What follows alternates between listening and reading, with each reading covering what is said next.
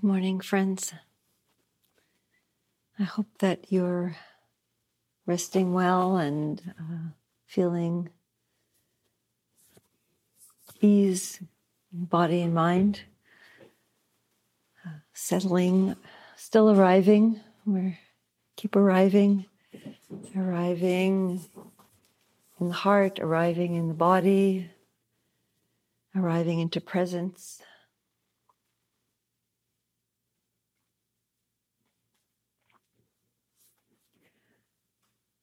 Um, I'd like to just uh, say a, a, few words about um,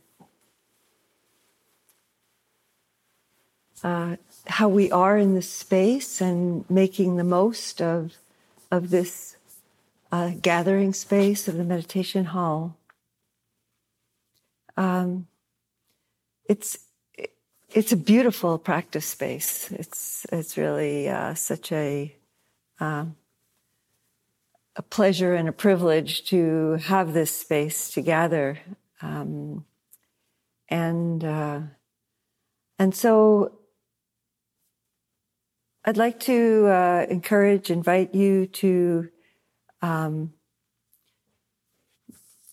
make a practice of of how we are and how we gather, um, bring uh, and and and you know, you are already. So I'm just kind of uh, shining a spotlight on it to to make it even more present in our um, awareness. Uh, to um, to enter into the space with uh, mindfulness and uh, and care and a kind of um, you know, even a reverence, if you relate to that word, if that word rever- uh, resonates with you, uh, a respect uh, is another way of saying it for for what we do here, which is um, which is holy, which is sacred. It's uh, and it's beautiful, and it's a gift to the world. So, um, so as as you enter in, I invite you to pause and uh, and then enter um, gently. Let your energy be gentle as you come into the space. I, even if you are coming in, you know, just under the wire and everybody's here and you're the last one in, still uh, bring a bring a quality of gentleness, sensitivity, and respect uh, as you come in um, kindly Um, and, and we can also bring that with us as we enter out into the sacred space um, beyond these walls.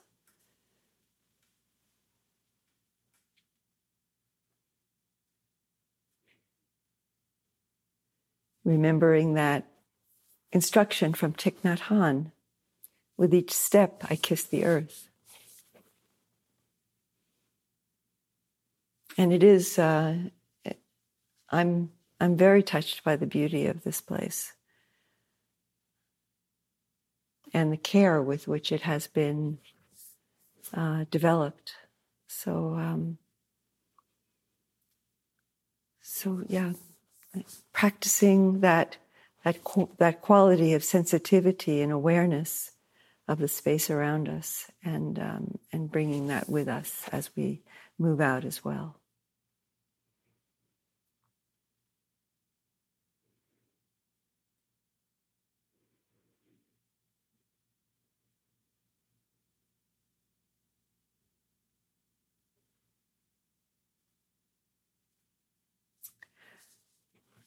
Um, today, I'd like to talk uh, for the instruction time we have about working with what are called the hindrances and also by extension other afflictive emotions.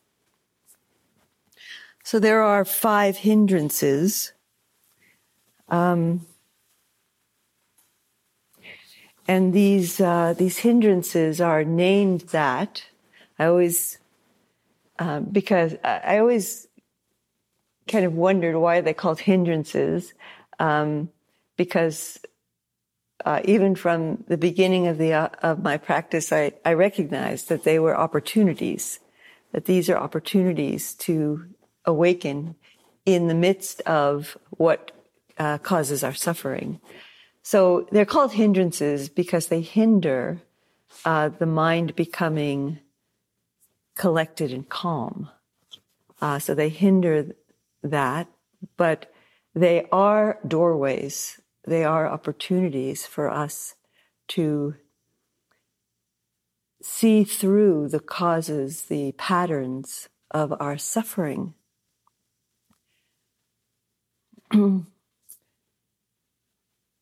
when we are caught in in greed or grasping or or anger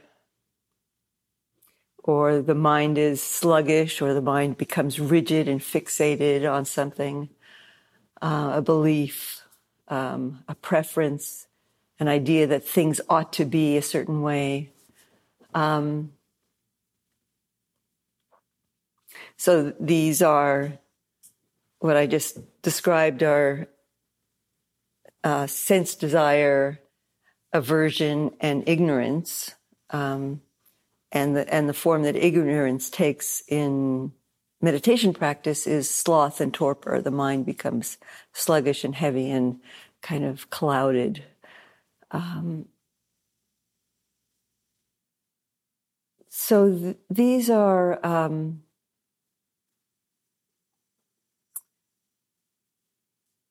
These are patterns of suffering and and the work, the the sacred work uh, in monastic Christian monastic practice, it's called the work, uh, and um, the work that we do to see into these and to see and to let them go, to unhook the mind from being caught up in them is is a work that is a gift to the world. We tend to see when when we're caught in these um, in these patterns, we tend to become to feel very isolated. When we want something, and you know it's we can't have it, uh, or we we don't want something and we want to get rid of it and we can't, whether it's a thought or a condition or, and, and, and we're caught in aversion, we feel very uh, isolated and separate and alone. These, these afflictive emotions have that effect uh, because they're all part of how we construct a sense of self that is separate from the world separate from the rest of life. And, um, and so, uh, and so as we, as we liberate ourselves, as we allow the Dharma, the medicine of the Dharma, to free us um, by letting go, by by seeing through, by um, unhooking the mind. Um, this is a healing thing to do for the world and enables us to to engage in the world in a more uh, more loving um, and compassionate way. I, I don't see this practice as, as something that's just personal. I mean, it is personal, and it's also um, very connected to all of life. And there's a natural movement that as we become less caught up in ourselves and in our own wants and preferences and um, compulsions and obsessions, You know, as we become freer of those, we are more open, open hearted, and open handed to uh, with the world. It's it's difficult work, and um, it's hard to see what what's coming up in the mind. Uh, and and it here we are. We're on the third day of retreat. We're approaching kind of the halfway point of the retreat, and we have enough distance at this point in time uh, from our lives, from the busyness of our lives, and maybe the mind is quieting down a little bit and letting go. And, and some of these underlying energies are becoming more apparent to us. They're coming into view in our meditation practice. Um, and I know that we have a whole range of um, experience here.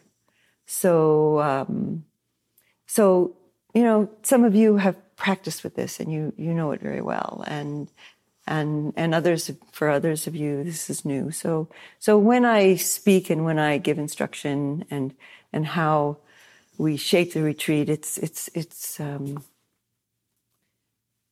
uh, it's kind of aiming to include everyone and also to give something to to those who are um, have been down this path many times on many retreats. Um,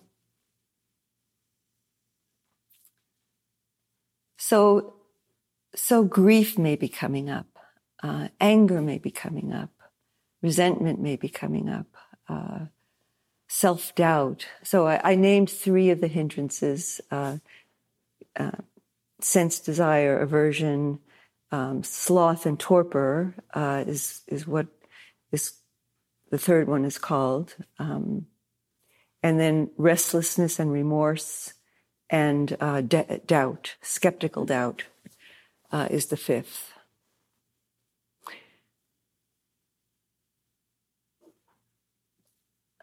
So, um,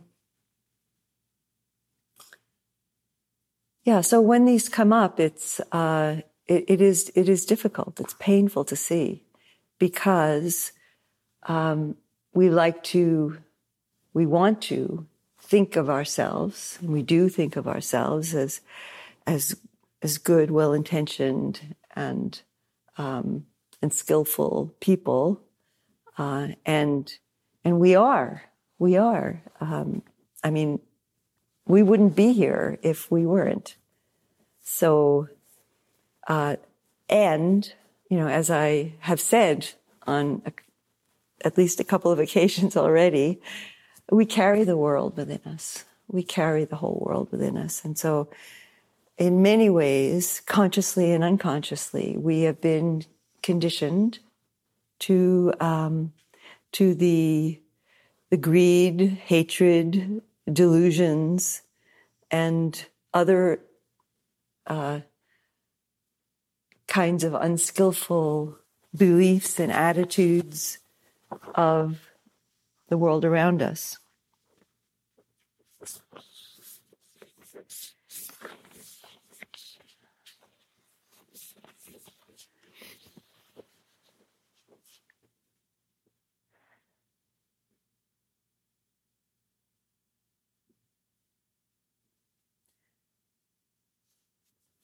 So, um, so it's important.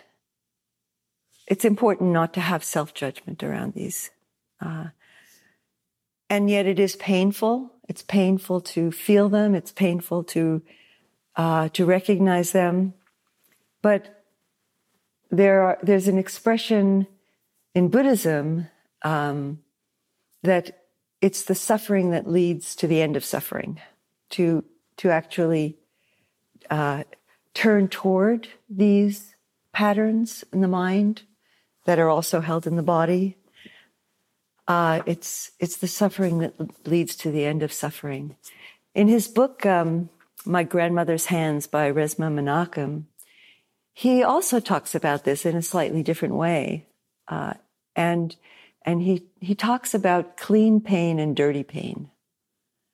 Um, and, and this is the work, which is similar work to this, of recognizing internalized racist attitudes. Um, and he, and he talks about this, you know, to all people. Um, we all have, uh, no matter what the color of our skin, we all have internalized racist attitudes. But the work, because, because the way that we've received them is different depending on um, who we are and how we have been racialized, the work is is somewhat different. But it's all work. It's it's clean pain or dirty pain. The dirty pain is when we're driven by it, when we're unconscious of it, we're caught up in it, and it's still painful.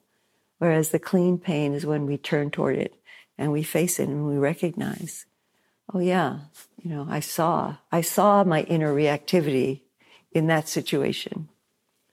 And, um, you know, whatever arose, whatever perception uh, or label or aversion arose, I, I see it and I uh, release it.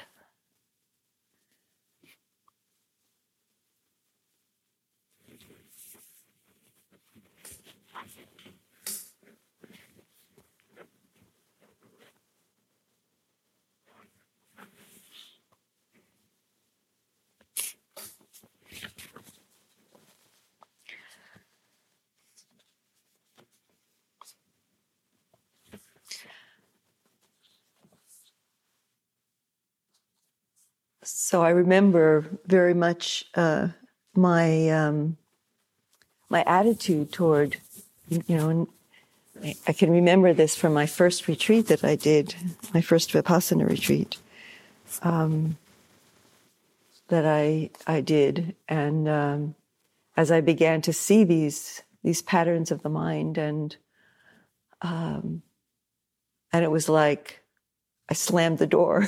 it was like I slammed the door shut. I didn't want to see it. I did. I thought that that was the way to deal with it, to keep it out, you know, which is the opposite of the guest house imagery. Um, but really, it is to open the door, and um, and so um,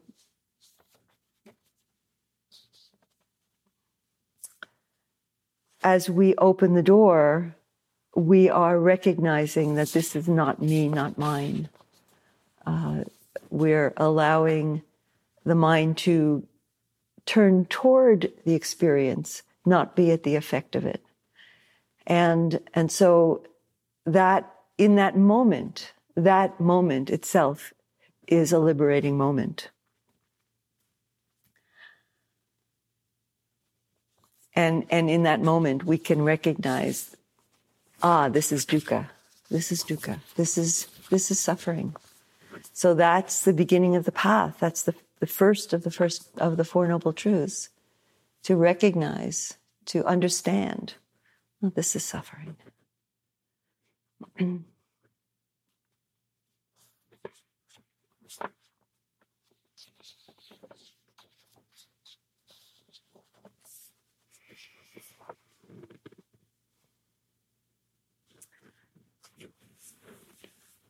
So, so those are general um, instructions about uh, the the five hindrances and you know any any afflictive emotion.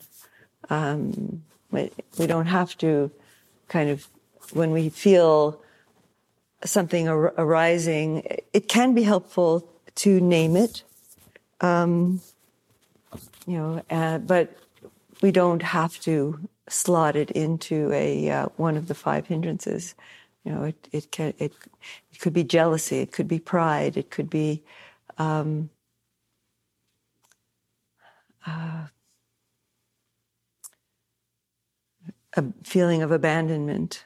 You know, which do have different flavors of of wanting and aversion and so on, but um, but the, the important thing is to recognize it as suffering.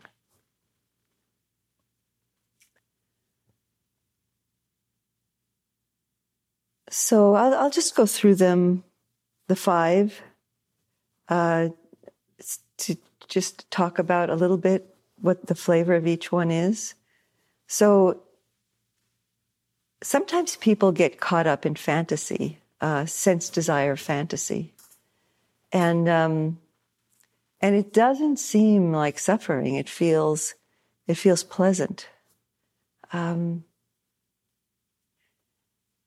but it is living in a dream when we are kind of really lost in fantasy a lot of the time.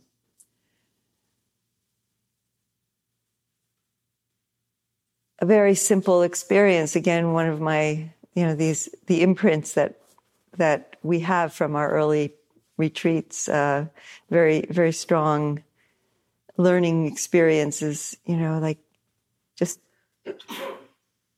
uh, toward the end of a very a very calm and collected sitting that I ha- that I had. I had experienced a lot of peace, and um, and then just the desire arose as I, you know, I kind of knew that w- the sitting was coming to the end, but the um, bell had not yet rung, and the thought of going and getting a cup of tea arose in my mind, and and then immediately I got hooked by thinking about what kind of tea and would I put honey in it and, and, and, and, uh, you know, and I was just kind of leaning, leaning toward, you know, in my mind, leaning toward that cup of tea and I was no longer present in the moment. And then, you know, the mindfulness of that energy uh, was liberating and I, you know, and, and I felt the pain. I felt the discomfort. Wasn't extreme, but just, it was just a, for a cup of tea, but it was very enlightening to, to see, oh, okay, that's sense desire. And, um, and so we do this kind of leaning toward experiences, reaching, reaching, you know, subtly or very powerfully, uh, very powerful um, urges and wants can be driving us.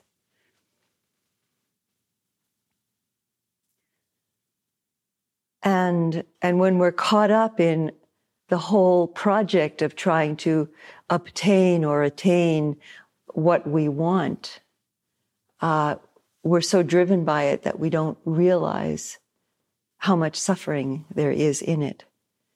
And, and so turning toward it and, and releasing that and looking, observing, knowing in the body, ah, this is wanting, this is grasping and, and letting that energy be known. That feeds the wisdom quality that we are, that we all have. Because when we're at the effect of some afflictive emotion, we are not listening. we're not, we're not attuned. We're, we're driven. But when we let go, we and we feel into, oh, what is that that I'm caught up in? And the wisdom quality of our being says, you know, this is suffering. We don't need this. we don't want this. Uh, and so, because we don't want to suffer. I mean, that's, that's very innate in our nature and in all beings. All, no being wants to suffer.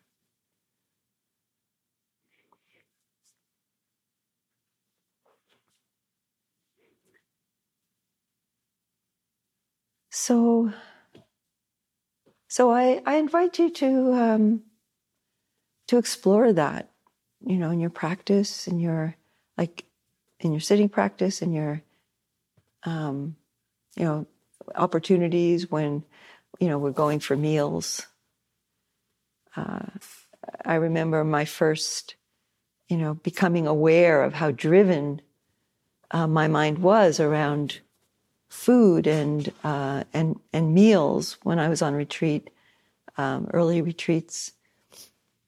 You know, because in my home there had been a lot of of um, dysfunction around food, um, and and so you know I I, I took that I, I took that in as a child and uh, and and I was still carrying it and and so you know becoming conscious of it in in my practice um, I would I would notice that my mind was racing racing racing as I was was approaching the the dining hall. And I wasn't even not even aware of really what I was thinking, but the mind was just so uh, caught up, and and then I would sit down and eat, and I wasn't even that aware that I was eating.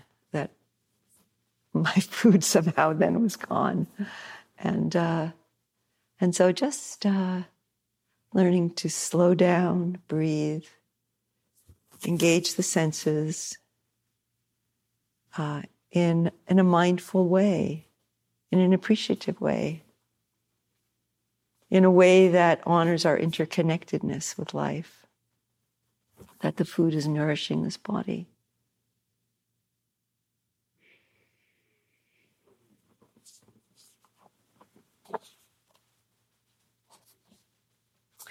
And turning toward the senses turning uh, sorry i mean turning toward the hindrance turning toward the pain the suffering this is the engagement of right effort so that is one of the um,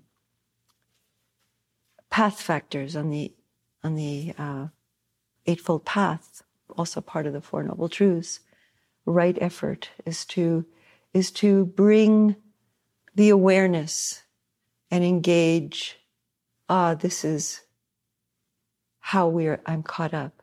And it, it takes so it's mindfulness, it's it's investigation, it's looking, uh, taking interest, being caring and curious about what's happening, what is unfolding within my being, and and then bringing energy to engage the teachings and and relinquish that that grasping or that aversion. And, and then we notice, so it, this is an opportunity for insight. And what I'm saying about grasping applies to all of these uh, hindrances. We notice the impermanent nature of it. So when, you know, that's, so that's key, that, that noticing the impermanent nature of it. It's like, oh, when I don't feed it, by thinking about that cup of tea or thinking about, you know, how, how hungry I am and is there going to be enough food and, and will I like it and, um, and so on. Uh, by just letting all that narrative and drama go and just coming to the body and noticing those energies, giving space, kind, compassionate space for them to be known, received, and relinquished, that then we deeply learn, we see into the vipassana, the insight, the seeing deeply is the uh, translation of vipassana or knowing deeply. Um, we know in our bones the, the impermanent nature of experience. And, and we recognize that we may not have the power to control all the conditions of our lives, but we do have the capacity and the potential to respond, to take ownership, to be, to allow wisdom and kindness to be operative in this being. Um, that's where we do have our capacity to become uh, the word master is is coming into mind, but there's a certain flavor that uh, I don't like about that word. But it is it is a um, it's a quality of um, being our best self. It's a quality of integrity that we can that we can step into and and be the the the the person that we wish to be. And and um, some reflection on aversion. Um, so with aversion, it's not wanting something. It's wanting something not to happen or not to be there or not to have happened or wanting somebody not to be in that way that we don't like, uh, um, whatever the aversion is that we uh, we get caught up in, and it's a pushing away of experience. And our reaction may be to literally push away or it may be to turn away, uh, to disconnect, to distract ourselves. So addictive behavior um, can come from wanting to escape from the pain of memories, thoughts, uh, and feelings about ourself or feelings about our life that are too painful to bear or we feel are too painful to bear.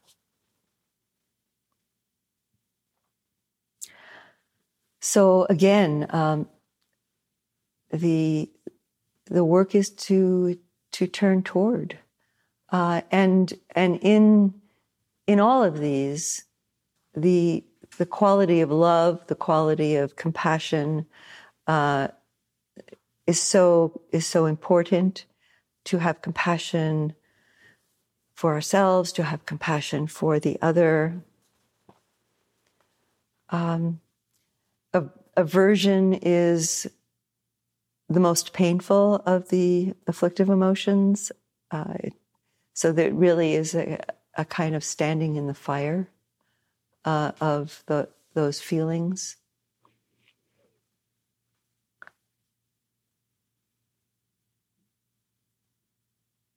We may be holding resentment about something that happened to us.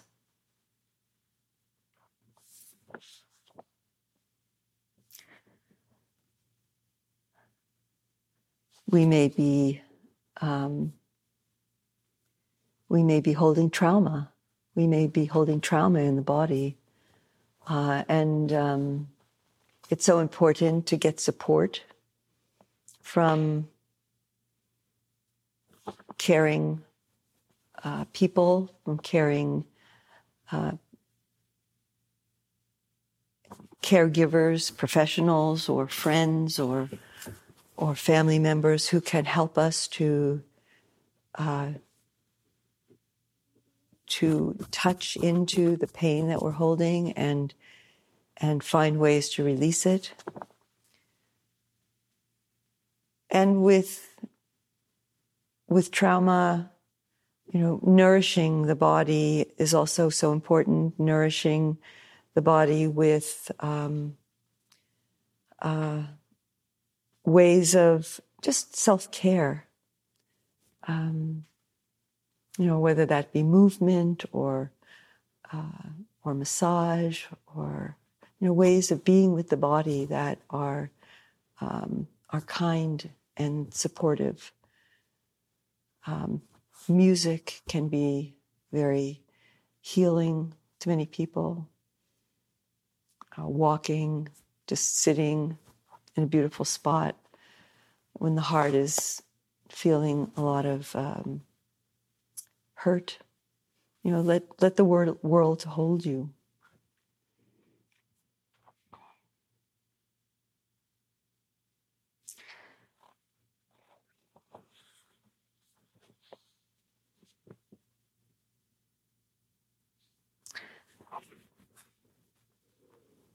Uh, and so briefly, um, sloth and torpor uh, is sometimes called sinking mind.